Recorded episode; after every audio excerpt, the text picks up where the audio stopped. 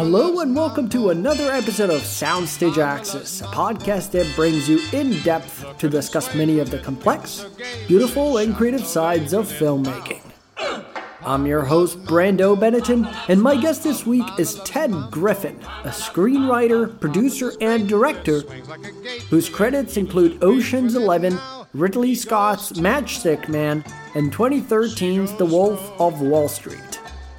Ted has an encyclopedic knowledge of film history, and in today's conversation, the 50 year old and I discuss a wide range of topics. From selling his first script at age 27 and the frustrating first few years working in Hollywood as a screenwriter, his creative process writing the now iconic Ocean's Eleven and what inspired many of the characters and sequences in the film, how meeting Martin Scorsese led them to collaborate on The Key to Reserva, a Hitchcock inspired short film which I highly recommend you go find online, Ted's favorite memories from the set of The Wolf of Wall Street, all of this and much more. If you enjoy this show, you might want to hit that subscribe button to find all previous episodes from Soundstage Access. Make sure you track us down on Facebook or Twitter to catch a preview of the guests we'll be interviewing this season, including our next episode with Jenny Beavan, the Oscar winning costume designer behind Mad Max Fury Road and the upcoming Cruella starring Emma Stone.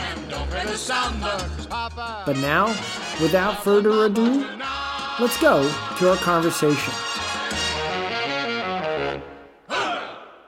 Ted, thank you so much for joining us on the show. Brando, it's a pleasure to be here. I wanted to dive in and talk about your early beginnings and the purpose of the spec scripts you were writing early on because you started in Hollywood in the mid 90s and I know there was kind of an uncertain period graduating from college, you're writing four or five scripts, but you haven't sold any and then suddenly things just turn around when you find an agent who within a week just sells all three. So I was wondering, looking back now, are you surprised by the kind of screenplays you were writing at the time? And I wonder how did experiencing kind of fast track success at age 29, how did that impact your creativity and plans once you've sold these scripts moving forward? There's a lot to answer there. Certainly, it's it's uh, if I could go back and do things somewhat differently, I would go back and do that. Oh where to start. It was three years uh, out of college of, of writing and starving and living out of my car, which is an exaggeration. I, I had all my clothes in my car, but I was actually living on people's couches and spare beds and occasionally crashing out in the back of a Mazda. And so when it, it did finally happen for me, which all happened like, within about a fortnight of after rejections and rejections of these two scripts, Best Laid Plans and Ravenous, finally somebody read it, liked it well enough to give it to his agent and lawyer, and then they became my agent and lawyer, and suddenly I was doing the the tour as, as the new boy in town, the new boy writer. And the next year was sort of this fun, careless year of, of thinking uh, Hollywood was wonderful and terrific. And then both movies went into production, and I was I think I was I just turned 27 when they went into production, and one was a fairly easy production, although I thought everybody who was working on it was the wrong person. That doesn't mean they're bad. It just means you don't hire certain actor to play a certain role. It doesn't mean they're a bad actor. And then the other movie was was a calamitous production with a, a, a director fired two weeks in and full of strife. Here's the truth of it: is that Best Laid Plans was really easy to make, but then as soon as I saw the cut, I just thought it sucked and I didn't know how to wrangle back control because once you sell a script you're sort of at the mercy and and I was very young learning how to play the game and I went into a pretty stark depression after that because I really should have held on to that to direct. It was a great first movie in my mind at least at the time in the way that Blood Simple is like a good compact three person movie for the Coen brothers to start out with. Reservoir Dogs is a good first movie to make because it's sort of five guys in an empty lot with some other stuff. So I'd screwed up, in the words of Tim Matheson in Animal House. I, I fucked up. I trusted some people. So that was a huge disappointment with me. Ravenous, meanwhile, even though it had been this kind of crazy production and it didn't turn out really what I had in my head, it was kind of interesting enough that I was really proud of it. It did flop, which I got the sense it was going to because Fox really didn't know how to promote something that was that unusual and then kind of I think aggressively promoted it to fail conscious or subconsciously, I don't know. But anyway, the, the, the fact that both movies flopped wasn't as devastating to me as the guilt of having sort of given up best laid plans and had and having lost sort of control over that and and being so disappointed in in, in how it turned out. And as a consequence of that, I, I I did sort of stop writing for about six months which sounds more deliberate. It was like I just couldn't. I was supposed to write something that I'd sold, and I just couldn't get it together. I didn't see the point. Nobody except for the theme song of Friends ever tells you that your 20s are going to suck as much as they do. And so my late 20s were just just Hollywood embraced me and then in in Mammoth has bent me over. And then the same thing happened again, which was uh, I kind of climbed out of that hole I wrote Ocean's Eleven and wrote and produced Matchstick Men and had a pretty good time on Oceans and a terrific time on Matchstick, and then was ready to direct my first movie and got the rug pulled out for me again, which is a much longer story that needs a bottle of bourbon to go with it. So it's like the Hollywood cycle of uh, riding a motorcycle without brakes. It's it's like great fun, but you know at some point the crash is going to come. Before I ask you about Ocean's Eleven, I just had one question about Ravenous. Yeah. And specifically about your relationship with, with story structure. My first quote for today quote, for me, the biggest influence of Tarantino's work is his willingness ability to start the movie over mid movie. Close quote. You spoke about recognizing this technique in movies like Psycho and applying to Ravenous when you found yourself stuck with the first draft and trying to figure out how to engineer the movie. So I was wondering what your relationship is with story structure. It does feel like we're not adventurous enough in the risks we take in storytelling, whether it's the three act structure or the five act structure. So I, I, I find things that uh, really mix that up very appealing. I'm trying to think if there's a a good precedent to Psycho, but just that you follow a character for 45 minutes and then suddenly she gets killed is such a shocking story turn structurally that it's even a bigger deal than the than the knife attack. Because with Tarantino, it was first was Reservoir Dogs, where you're I, I guess uh, Tim Roth gets revealed. I'm gonna guess at least an hour in that he's the cop. You hold off on that till then, where I would say in a, a, traditional structure, you'd get that in by the first act that like that would be the reveal, and then it would just be like letting things play out from that. Because there there is something in storytelling where your greatest fear at any point is that you're boring or confusing. Usually you can figure out if you're if you're being confusing, but if you're being boring, you want to shift it up. And these are the tracks we're on, which is a, a real feat when you, if you can keep sort of a, a linear story fascinating for two hours. That is that is an achievement. However, that, well, in writing Ravenous, I sort of I wrote myself into a position where the Guy Pearce character is now stuck out in the woods, alone, injured, and uh, with a cannibalistic killer sort of out there somewhere, uh, somewhere in the woods with him. And, and I sort of thought, well, I could try to just keep this going for 40 minutes, but that's it just becomes a bunch of physical stuff. I guess you know, in a, in a way, there's one because there's one little action piece which is stolen from First Blood, but it's the similar thing of where Rambo gets like chased out to the wilderness, and now he's all the cops are after him out in the in the forest. It's like, well, yeah, you could could have kept that movie going, probably just make it a, a, a forest battle for a while, but at some point, Richard Crenna comes and I think t- uh, talks him out, and then it becomes a so they changed that up. First Blood's an underrated action movie, by the way. You guys, what do you got against Terry Benedict? What do you have against him? That's the question. He torpedoed my casino, muscled me out. Now he's gonna blow it up next month to make way for some gaudy monstrosity. Don't think I don't see what you're doing. What are we doing, Reuben? You're gonna steal from Terry Benedict. You better goddamn know. This sort of thing used to be civilized. You'd hit a guy, he'd whack you, done. But with Benedict, at the end of this, he better not know you're involved, not know your names, or think you're dead because he'll kill you. And then he'll go to work on you. That's why we have to be very careful, very precise. Mm, well funded. Yeah. Gotta be nuts, too. And you're gonna need a crew as nuts as you are. What do you got in mind?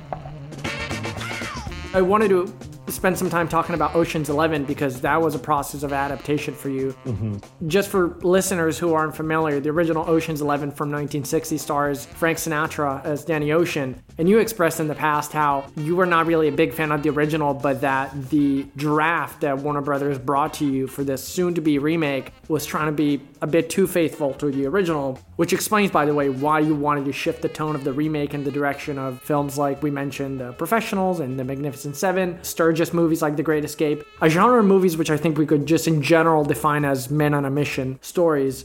So you read The Big Con, which is the book that David Ward read while he was writing The Sting, and many Damon Runyon New York stories, which contain whimsical criminals. So I, I just kind of wonder how did that help you discover how to reframe the original story in a new way? And how are you deciding which elements to keep in or remove as you continue to write it? Uh, you did do your research. Yeah, it was a movie that had had actually uh, been a blind spot for me growing up, and that I watched a lot of movies from that era that were group of guys on a mission movies, and had had never seen that, watched it, and just felt it was lethargic. And I think I sort of turned down the job a couple of times, and then uh, then I was driving around listening, and I put on the Touch of Evil soundtrack by Henry Mancini, and I sort of thought, oh yeah, I get that. Like guys walking around Vegas in suits.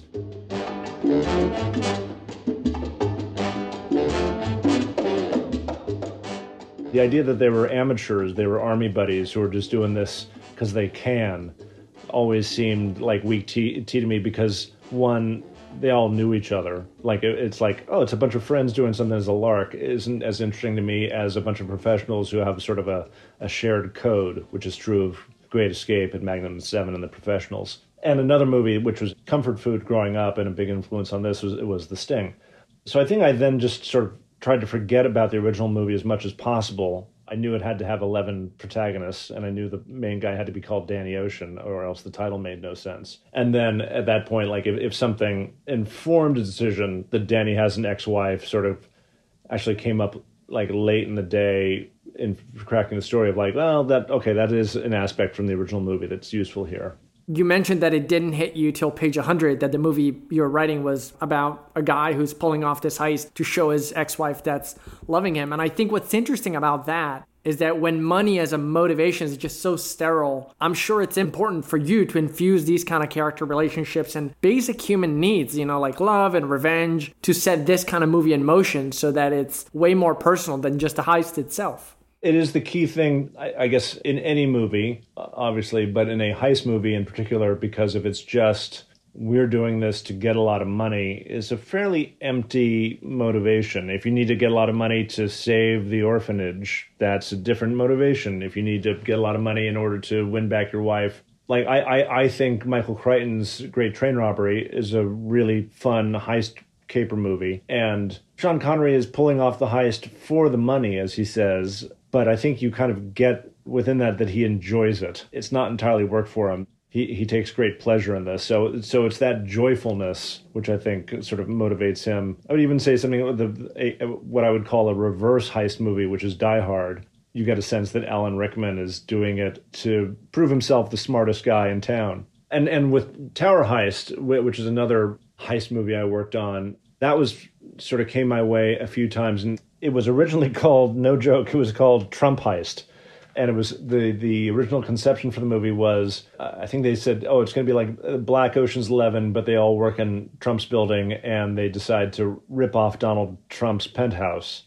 But at the time this was 12 years ago 13 years ago that that idea came up like donald trump was not a in the movie actually he showed up in the script one of the scripts i read he showed up at the end sort of as a in a deus ex machina because he's not the target. He's not the terry benedict or the uh, doyle lonnegan and i think when i read that i thought i don't one want to work on a movie called trump heist. I have no interest in bringing that reality into this movie. But also the guys were just ripping off the penthouse because they thought oh we can get some there's a lot of money up there and it wasn't until like Bernie Madoff appeared on the scene that I thought, oh, there's somebody that you can feel motivated to rip off because it's social justice, and that's when I sort of thought, okay, there's a there's a heist movie to go and do. Charlie, come on, look at us. We're basically waiters. That's what we do. We bring people stuff. We don't take things. You and I know the movements of every person. We know the schedules, deliveries, and codes for every door and window. We've been casing the place for over a decade. We just didn't know it. We didn't know it because we weren't doing it. But we were. No. Come on, man. I need you. Yeah, you need me because you got these idiots. You think we're getting our money back? You think Lester's getting his money? I talked to the FBI. It's gone. So all this is about getting it back for Lester? Yes, and Rose and Miss Yavenko and Manuel and you, you jerk. Come on. Let's storm the castle together. Oh, like when they went after Frankenstein. No, it's a different kind of storming. It's a storming where the peasants take everything back, you know, from like the feudal lords and. I'm in. Holy shit, I'm in. Holy shit, I'm in. Well, now we're undefeatable, aren't we? There are a couple others I've sort of turned down over the years simply because like there's no reason. Especially with as many heist movies as there are, you need a twist on what the reason is and a twist on okay, what how are you pulling off this heist? So it's not just not this is not a knock on Heat, but the heist of Heat is they go in with a lot of guns, and sort of like well, there's figure out a new way of doing that. Anyway, Let me ask you about, you know, the concept of designing the heist. Again, talking about Ocean's 11, this is what you had to say about it. Quote, the two greatest challenges of writing the film were number one, coming up with a heist that had a twist, the mechanics of which the audience hopefully didn't see coming, and then two, this being Ocean's 11, you need 11 characters. Close quote. So we'll talk about the ensemble part in a second, but I was wondering when it comes to heist films, what makes them unique is the process of blending location gadgets and reversals in a way that feels very specific to the geography and the rules of the movie alone. So, in the case of Ocean's 11, it is the floor of the Bellagio, it's multiple levels, it's, you know. Again, it's it's almost a question of tone. Okay, what kind of heist is this going to be based on what kind of tone of a movie are we making? If we're if we're making Heat, then it is a heist with a lot of guns. But Ocean's Eleven sort of exists in that world in which it's like everything is a little bit of a movie, meaning it's not we're not an absolute reality. Everybody in in these casinos are dressed nicely, uh, which is if you've been to Vegas ever um, it isn't really the case. So it's so it's sort of the fantasy version of, uh, and everybody is a whole lot more handsome than a career con men and criminals would be, and therefore you sort of take enough reality to not break suspension of disbelief, but then you also build on sort of the the movie history of okay, what are prior heists? How do we top those? and what is something uh, I, I, I, this is just sort of like I think the thinking process I went through. Something that popped up to mind was a 1970s Robert Aldrich movie called Twilight La- Twilight's Last Gleaming, which is a Die Hard in a nuclear silo. Uh, Burt Lancaster plays a retired general with two or three sidekicks, takes over a basically a, a nuclear silo, uh, manages to break in, and it's the sort of thing where he has to take an elevator underground to the controls of that silo. And, and then once he he takes over like half hour in he holds this silo hostage so that the US government will reveal secrets about why they got into Vietnam. So then you figure out oh our bad guy is actually our hero which is all immaterial to this other than I saw and I thought oh that's tough you have to take something that's underground and then you have to get out what if that I've never seen that with a vault and if and, and if we created this fairly credible lie that there's a massive vault under the Bellagio, so it's not only sort of like ripping off a casino, but it's ripping off this other apparatus. That seems pretty difficult to do, and therefore I just have a basic dramatic interest of like, how the hell are they going to do that? Which is something that I think you always have to think about in terms of in these movies is what's your dramatic question? In a James Bond movie, you rarely go in thinking like, is Bond going to live? Because you kind of know Bond's going to live. But your so your question is, how is Bond going to live? Like, if he is handcuffed and there's a laser coming at his crotch, how is he going to get out of this one? Do you expect me to talk? No, Mr. Bond, I expect you to die. This is the same, the same true of, of television now because it's sort of like your character gets into a scrape and you just don't see any way how they're going to get out. You're fascinated by how they're going to. That's the subconscious dramatic question. So in a movie like this, it's like, okay, how are they going to pull that off? Not so much are they. And so once I sort of figured that out, of course, you got to realize, okay, how am I going to? How are they going to get it out? Uh, get get away with this? And that I think you either get inspired with something or you sort of finesse it in a way that it just becomes like you you make it credible in a in a way. And what I mean by those is on Oceans, I was literally I was writing the script and I, and I still didn't know how they were going to get away with this. And then I thought, oh, SWAT team. And it was like in a moment, it's like, okay, yeah, I got the shot. They're carrying out the money, and it's and that all just made sense to me. And I thought, uh, there's some similarities in the sting. They they bust in looking like FBI agents, but this is I, I don't think I've seen that before.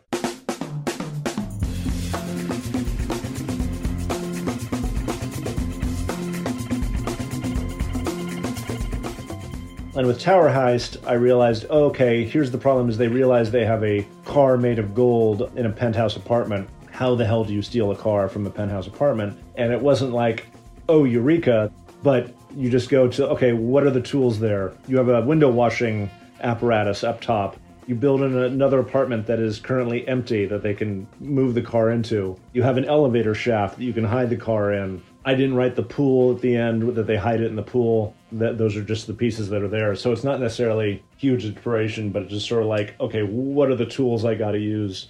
You enjoy capers. There are multiple con stories throughout your career, and about these kind of stories, this to say. Quote, you rarely know if someone is lying in life. If you're watching someone being earnest in a scene, then that's all you get, exactly what they're saying. But if you watch someone lie, there's more than one angle. You're simply more engaged. Close quote. So when most of these films have a, a traditional twist ending, why do you think audiences get a kick out of being conned themselves? That seems to be a rule of the game. I mean, it is a little bit like a magic trick in that there's a great pleasure in watching a magic trick of okay, how, how did they do that? And you have to go back sometimes and think, okay, what was I thinking right when I figured out uh, when when I discovered that twist? How did I feel about it? I sort of feel that the twist in Matchstick Men is a frustration. It's not something that audiences necessarily enjoy. And in the development process, there was a stretch where I tried to get it out of the movie, that it was just a straight father daughter movie, because I felt that it would weaken the relationship and make the audience feel like they'd been that like they'd been conned as opposed to fooled, which is a different thing. You're a con man? Con artist. Flim flam man, matchstick man, loser, whatever you want to call it, take your pick. And that guy Frank? He's my partner, my um protege. Teach me something. What? Teach me something, a con. You're funny. No, come on, really, teach me something. I'm not teaching you anything. Why not? Because you're a bright, innocent, beautiful girl. I'm not going to screw that up like everything else. Believe me, it's no fun doing what I do. A lot of the time, it's stealing from people who don't deserve it. Old people, fat people, lonely. A lot of time, I feel sick about it. And then why do you do it? And I'm trying to think of another movie that's that that leaves me feeling a little empty like that. Certainly, any movie where you wake up where somebody says, "Oh, it was all a dream," it's sort of like, well, what was I watching that for? Like, what was the point? The reason why we have the ending in the carpet store with Nick Cage sort of running into his daughter again is to basically say, no, actually, what you were watching, there was a real relationship there. It was under false pretenses, but the emotions were were real. My last question to you about Ocean's 11 regards the idea of writing ensemble. Quote, the tricky part about writing Ocean's 11 was making all the 11 vital to the heist with their own special skill and moment in the sun while also differentiating them. When it comes to the gimmicks, I learned to turn two characters into one when you're talking about the Malloy brothers. Make one character arguably moot, Yen the Chinese acrobat, make one British and the other much older, close quote. So, what do you think you learned from writing Oceans when it comes to writing a group of colorful criminals compared to other movies you have studied? Uh, that it's not only the, uh, everything I list there are sort of external factors. So the thing I learned by doing it is like, okay, why is each one participating in this that is unique to them? In that Carl Reiner is doing it out of retirement, one last gigs. The Malloy brothers are doing it kind of because they've got like too much energy.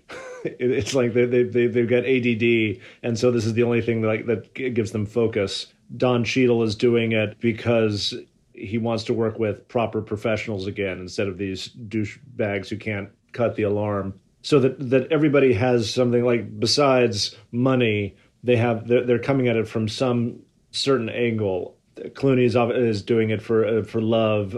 Pitt's sort of doing it out of boredom and also doing it for Clooney. Damon wants to prove himself at, at get into the big leagues.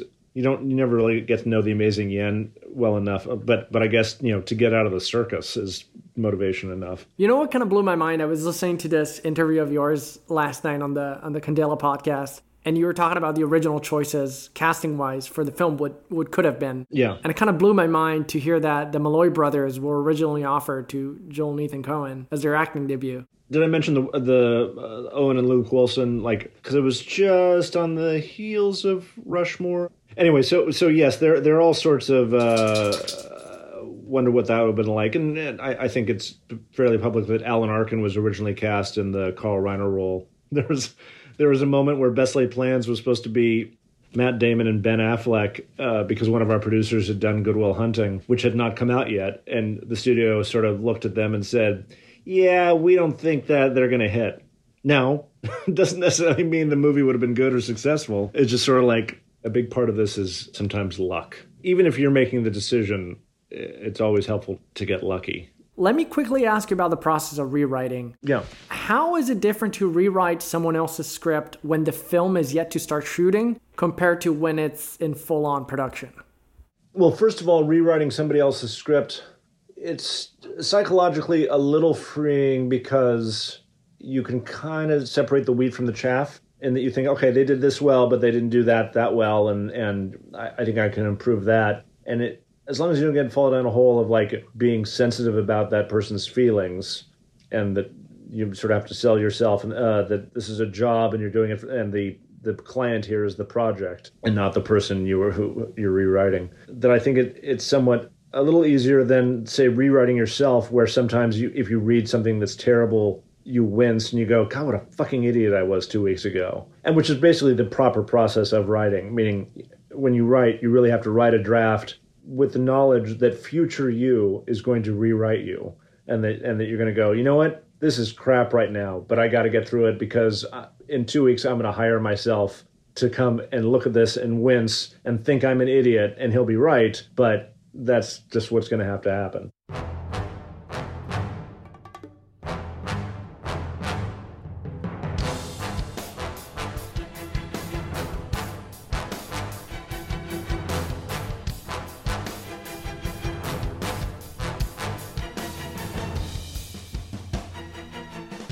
When you're rewriting something that is shooting, whether it's your script or someone else's, there are sometimes helpfully and sometimes not huge constrictions to what you can do because you're you're cast, you have sets built. There's one movie I worked on where they had thrown out the third act, but they had built a set for it. And so they said, "We just spent a lot of money on this set." And so we need to devise a third act that takes place in it. And so that was an interesting restriction to okay, what what are we going to do? It's like, well, no, it's got to be here. And sometimes that's kind of awesome. And there's also something exciting about rewriting sort of on set or something that's in production is because there's a very useful pressure of this is actually going to happen tomorrow and there's a motivating force of no, what you write right now, they're going to shoot that as opposed to when you're writing something speculatively or way out, you know, way out in prep. You're going, there's always like a, you're, you're saying to yourself, hopefully they'll they'll shoot this. But now when you're rewriting something on set, it's like, no, they're about to shoot this. It focuses the brain to uh, come up with good work, and it feels better doing it that you're not just sort of writing on a wish and a prayer. The last two projects I want to ask you about were also well, obviously, we got to talk about the key to Reserva. These are pages, undated, three and a half pages with another page missing in the middle here. Back in the theater, it says, see that? Yeah. Back in the theater, there's a page missing. We don't know what happened in between. Yes, these are uh, these are pages from a Hitchcock film. They're pages from a Hitchcock film. Yeah, but the thing is this. The thing is this. That for whatever reasons, whatever reasons, this key from Reserva was not made. But all that survives of this project are these. That's it, right here. Okay. Right here, you see it.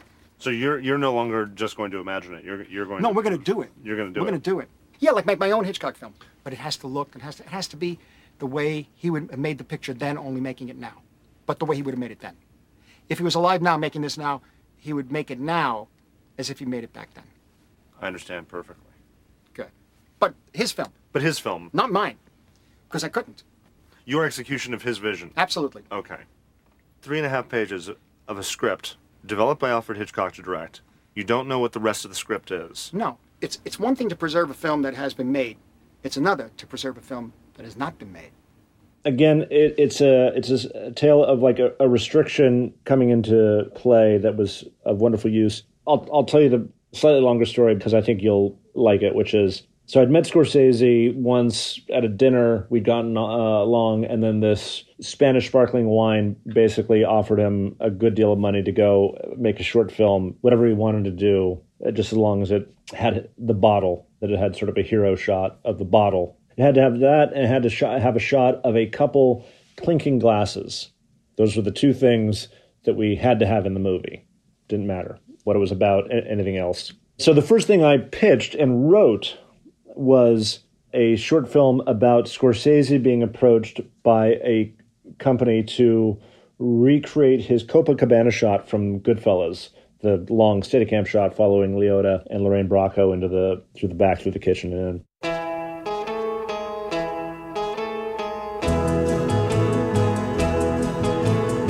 And the shot ends with a bottle of champagne being brought out to them.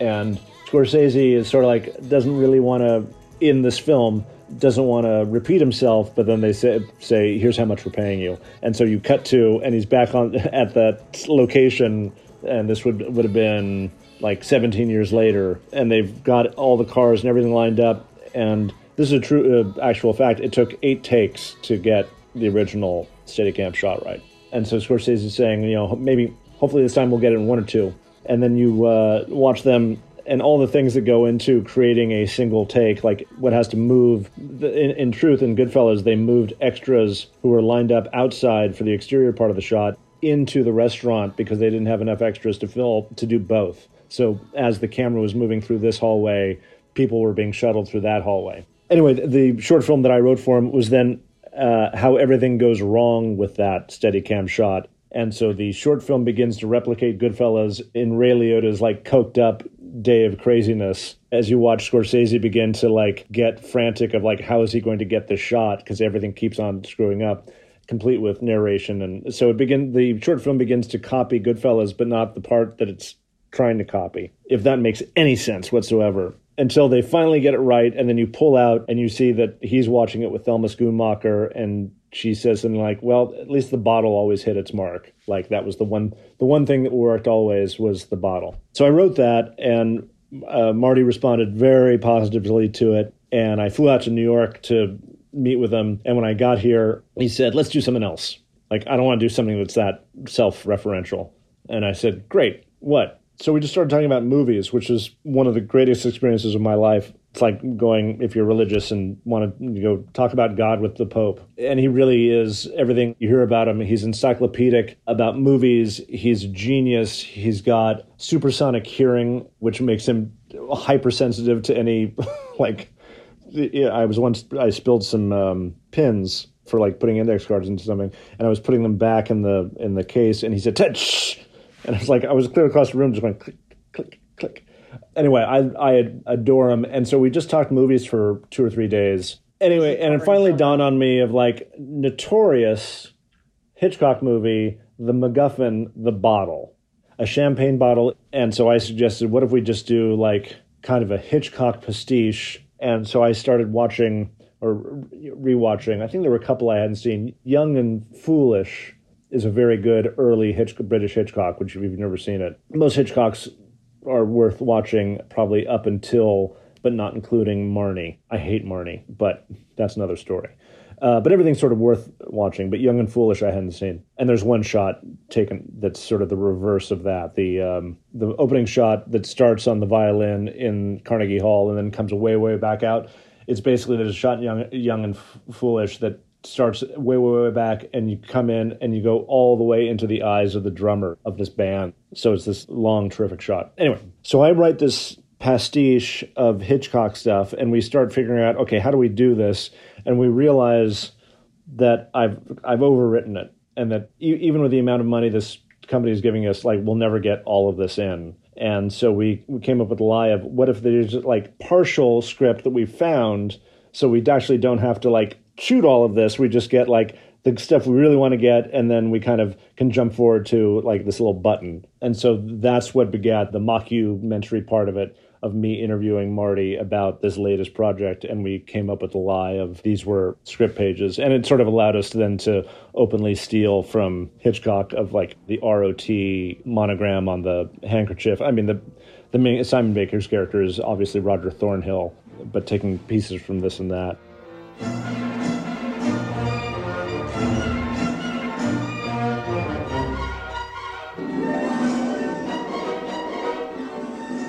Let me ask about Gone Hollywood and, and talking about television in general. Quote, Writing TV pilots is a bitch because there's so much to establish while trying to keep your audience from changing the channel. Once you're writing the series, things get a lot more fun because you've lived with the characters a bit, you can go deeper and weirder and more interesting than you ever could in a movie. Close quote. So, when it comes to your experience as a director, I was wondering what was the greatest creative discovery in actually getting to shoot a pilot? I had a great time shooting it. I got everything I needed. We had a, a, fabulous budget and got to recreate an agency floor. And so I hesitate to say much about it simply because nobody listening to this will ever get to see it. But it's strange directing a pilot versus directing just an episode of TV because when you come in and watch an episode, you do have kind of a format to follow or a film language if you're shooting something like a handheld. I'm trying. What's the like classic example of like a handheld Friday Night Lights was very handheld, wasn't it? And and The Shield was always like three cameras moving and, the, you know just catching things, almost documentary style. Certainly, like The Office is is as a comedy is shot like a documentary as opposed to a Thirty Rock single camera show where it's sort of like things are a little bit more formal. Same thing with a, a one hour show. You sort of have um, an established style, so you're working within that and directing a pilot, you're establishing a style, which I think does then get established a little bit more during the first season. From my experience on Terriers, which is a TV show I did 10 years ago, Craig Brewer did a great job on the pilot.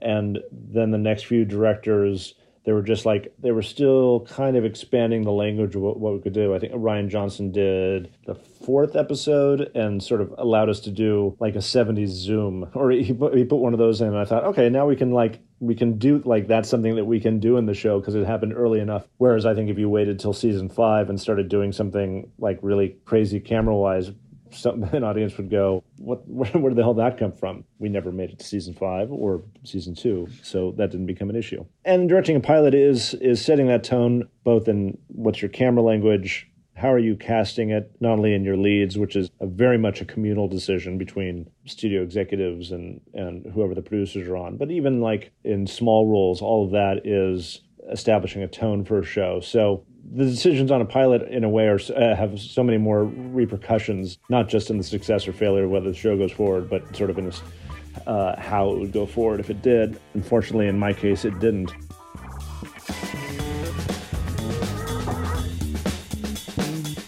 I will try to begin wrapping things up, and I'm going to do something that I have never done, which is have a fun speed round. Okay. So, whatever the first thing comes to mind, what do you think makes for good dialogue when you read it? Brevity, clarity, and something that both makes sense and is surprising. And it always helps to like put yourself in the character's skin and then try to imagine, make yourself the most intelligent version of that character and what do they want. Once you take stupidity off the table, it doesn't have to be like Aaron Sorkin rat tat tat, like everybody's being clever. There are so many examples of dialogue where you see a character saying something simply to set up the next person or to do the writer's job of getting information out, or they're not speaking from their point of view, they're a function. And once you can get that function out, you're in a better place. So, you've often discussed how coming up with a good idea is often the hardest part. When do you feel like you have enough good ideas and pieces for one story where on an overall level, you're like, okay, I can begin writing this? If I can figure out half a movie, or especially up to like a second act break, that I know that work will take care of the rest. There are several ideas that I've had for years and years and years, which are like, oh, that's a really great first act. And then I just don't know what to do with it after that. And I've tried to work it and thought about it. And, oh, you could do that and that. And there's never, there's not been the eureka. Oh, this is what we do. That's what it is. And therefore, I've never. And a couple of them, I thought, okay, I'm just going to start writing, and hopefully that thing will come to me. And then 30 pages in, nope. Which I think I heard somewhere is what happened on Parasite, which is he wrote the first half of the script and said, okay, they've maneuvered their way into the home. Now what? And then he took a year off and he came back and he thought of the man living in the basement. That was a little bit what happened on Ravenous, as I was saying that that I had the, got to the point where the guy was trapped out in the woods, what to do. I wasn't sure, and then it dawned on me, oh, like get him back to the fort, like do a second movie there that's sort of like a claustrophobic thriller as opposed to a wilderness uh, survival thriller. What is the best and the worst part of having a pitch to a studio? I'm not sure if there's any best part. There's sometimes joy in telling a story to someone, just as there's joy if you've seen if you see a movie and then the next day you're telling your friend, "Oh my god, I saw this movie," and then there's like that's why people do it is because there they there's a joyfulness in being able to tell someone a story. Sometimes more joyfulness than hearing it. And then pitching to a studio, there's a great either John Milius or Walter Hill, maybe Paul Schrader, or somebody said that the terrible thing about writing screenplays is you're writing for an audience that's going to destroy your work. And somehow, as intelligent as a person might be, and how wonderful a human being they might be, who becomes a studio executive, once they're in that chair, they become part of the Borg. There's so much pressure and so much weird shit that you that is just they're not a real audience anymore, and therefore they're a terrible audience to pitch to. And when you do gotta apply studio notes, and you know the notes they just gave you are probably gonna make the story worse, how do you go about it? It's a learned trait. My first piece of advice is rope a dope. Always say, "Yeah, that's great. Oh man!" And then you you seem really invested, and you say, "Let me think about that." And then you go away, and either you don't do it, and they forget about it, or they don't forget about it, and then there's a way sometimes of doing it just well enough that they realize it stinks. It's very difficult to say, no, you're wrong, and here's why you're wrong and make a great argument and then have them and then convince them which you thought you would think oh in a wonderful universe that's that's how it works. But because there's uh, one of my early scripts i'm gonna to is not to reveal the project. It's let's say i wrote psycho and then i had a director sign up to do it and the director said this is great i love it i just want to shoot it exactly the way it is. And i said terrific. And then two weeks later he said i'm wondering when mrs bates kills marion in the shower should we maybe kind of see that it's Norman? And I would have to say, well, I think the problem with that is that if we see Norman there, then we know it's Norman. like the rest of the movie is kind of fucked. You really, you know, like you like, and it was one of those moments of like, if you don't know that, what the fuck are you doing here directing this movie? But I kind of said, listen, you're you're you're high. Like, like I, I, kind of confronted that, and then we got had a pretty bad relationship from there on. And then he left the project. A little later on in my career, I had a, a movie, another one which I won't name the name of, where the director came in with different versions of several scenes, which I thought were pretty lousy ideas, not movie killing like the Norman Bates idea, but just sort of like, well, what if we did this instead? And what I'd learned by then was like, go and write them. And then we, I wrote them. I gave it to him, and he said, "Great." We turned to the studio, and the studio said, "We like the old version better." So it was like, okay, I got my scenes back. But it was you learn that the finesse and the direct route is very often not the most successful one. If you could change one thing in the way Hollywood runs things today, what what do you think that would be? To one thing, it's changing so much and is going to continue to change because once the pandemic ends, then there'll be a, a different reality. It's hard to pick one. I mean, because formally I would have said like so much of the movie business is about marketing and promotion. And sort of a great thing about this moment, that what I would call the Netflix era, is that that's kind of gone away. Like there's, I, I don't know what their promotional budget is, is, but it's not the same age of a lot of billboards. And so I don't know what the promotional budget is on every movie, but you can kind of have something out there and you can kind of have it discovered because it's only taking up cyberspace, meaning you don't need to promote it in order to get people into theaters in that first weekend. You can, I'm trying to think of an example here. Uh, my friend did Queen's Gambit, and I'm not sure if I saw any promotion for Queen's Gambit, but it's sort of it's out there, and people say, "Okay, what's that?" And then they're either intrigued by it or not. And also, a movie could sort of live online for a couple of years and then hit hypothetically. I'm not sure if there's a, an example of that yet. But I mean, there's there's plenty of examples because I think Netflix advertises the platform itself rather than specific stuff, and I think that's what you're talking about in regards to movies which were completely undiscovered, but they get rediscovered over a weekend because everyone's watching it. Right. And there's some there's kind of a nice revival aspect of it in that I know when the the GameStop scandal happened, like Wolf of Wall Street peaked. You didn't have to like re-release it and promote it. And I think the pre-branded era will burn itself out to some degrees in that there's so much of the movie industry is taken up by Star Wars, Marvel, DC, or anything that is already branded title. Not to say that those things will go away and that there isn't space for it, but I just think they're taking up so much more room than they ever have before that it is causing a detriment to the culture of, of filmmaking or, or just the uh, there's there's not that much oxygen. There's not there's not that much room for invention. It's sort of bad for storytelling which isn't say that those stories are being told badly though I think most of them are. It just is because it's the sameness. Certainly I feel it of like I don't want to write any of those and therefore I'm not as excited to to be inventive. And certainly, if you're if you're writing something that is already supposed to be a cheeseburger, you're not going to be that inventive because it's like, yeah, okay, it's a cheeseburger. So I'm looking forward to sort of some of those movies beginning to taper back. What are some of your favorite memories from shooting The Wolf of Wall Street? I will say my favorite uh, memory, which is also sort of instructive, is watching Scorsese at the monitor, and he's always at, he's always at the monitor in sort of a video village, and he has a, a car's rearview mirror put on top of the monitor so he can see if anybody's coming to sort of stand behind him. And we were shooting the scene where Leo has taken all the ludes and is at the country club and he can't talk and he has to roll himself down to the, to the car. And uh, Marty's uh, watching this at the monitor and he's laughing out loud.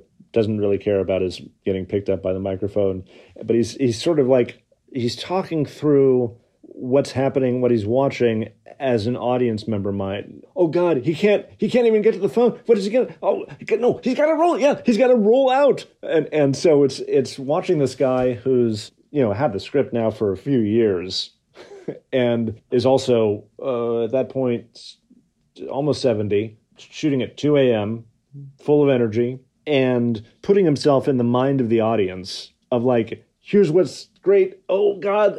And so he's just enjoying himself. And one, he's being an audience to Leo, who's having to do a really a not easy scene if you're especially if you're a movie star is you're looking ridiculous and you're doing physical comedy which is uh, he doesn't have that much experience with. And so leo is doing it and he can hear that marty's having a blast. And it's not like the rest of the crew is going to be off laughing because they're too scared of fucking anything up. So marty's the only guy who can really make that much noise. So he's motivating a star which is smart directing. But most of all he's sort of like he's watching the movie for us. And that's it put a smile on my face because it was so much fun hearing him laugh, but it was also instructive of, oh, that's what you're doing at some point as, as, as the director. You're being the audience's surrogate because if you're not getting a kick out of it, why should they? Jordan, you, you didn't try to bribe this fucking FBI agent, did you? No, I didn't try to bribe an FBI agent. You think I'm that fucking stupid? No. What the fuck are you saying? I can't understand. Say that again. I said well, I want to scare with the FBI agent. What the fuck are you saying? I said. Are you fucking high? I can't more. I said I'm more FBI. Jordan, are you fucking high? Jordan, do me a favor. Stay where you are. Don't get behind the wheel of the car. I'm gonna send Ralph over to pick you up. Jordan, Jordan. After 15 years in storage, the Lemmons had developed a delayed fuse. It took 90 minutes for these little fuckers to kick in, but once they did, pow. I mean, I had skipped the tingle phase and went straight to the drool phase. Let me spend the last couple minutes talking about your legacy as a storyteller. Ah, my legacy. This is already a retrospective. We didn't really talk about your grandparents. You know, he was a director and she was an actress, and they were both part of Hollywood history, each have their own star in the Walk of Fame. At what point in your life do you begin to really understand and appreciate their work?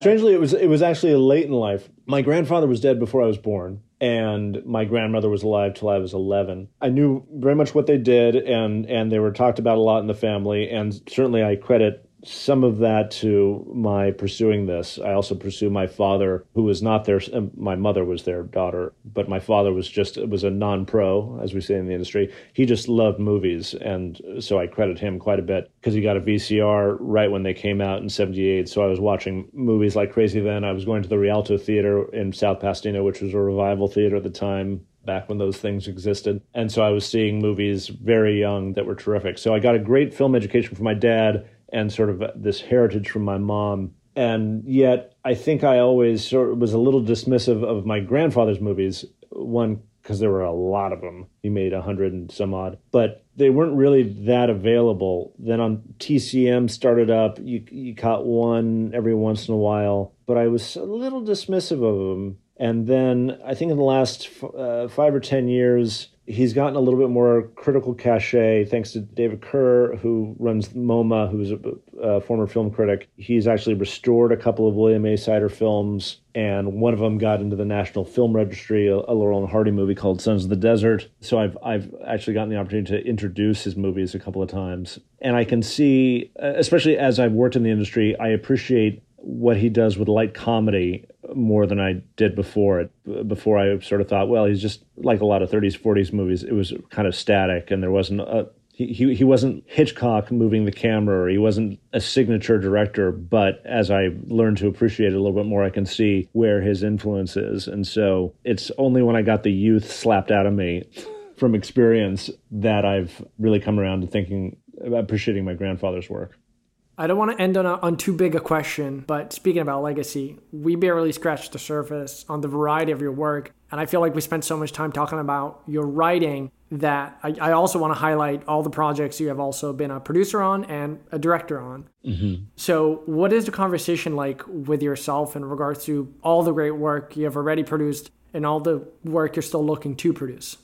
It's strange. I I did not get in the business to be a screenwriter uh, I think like you, I started out writing in order to get into director's chair, and then I I screwed up. I gave away the one that I I should have held on to, and then other gigs came like, oh, you can make a lot of money writing this. I wasn't wasn't going to direct Ocean's Eleven uh, as my first movie. Obviously, nobody was going to allow me to do that. So you you sort of start getting attracted to the golden handcuffs of of making a lot of cash at it and then finally you stick to your guns to direct a movie and you get fired off of it which is what happened to me which is a, as i said a longer story which we can talk offline about.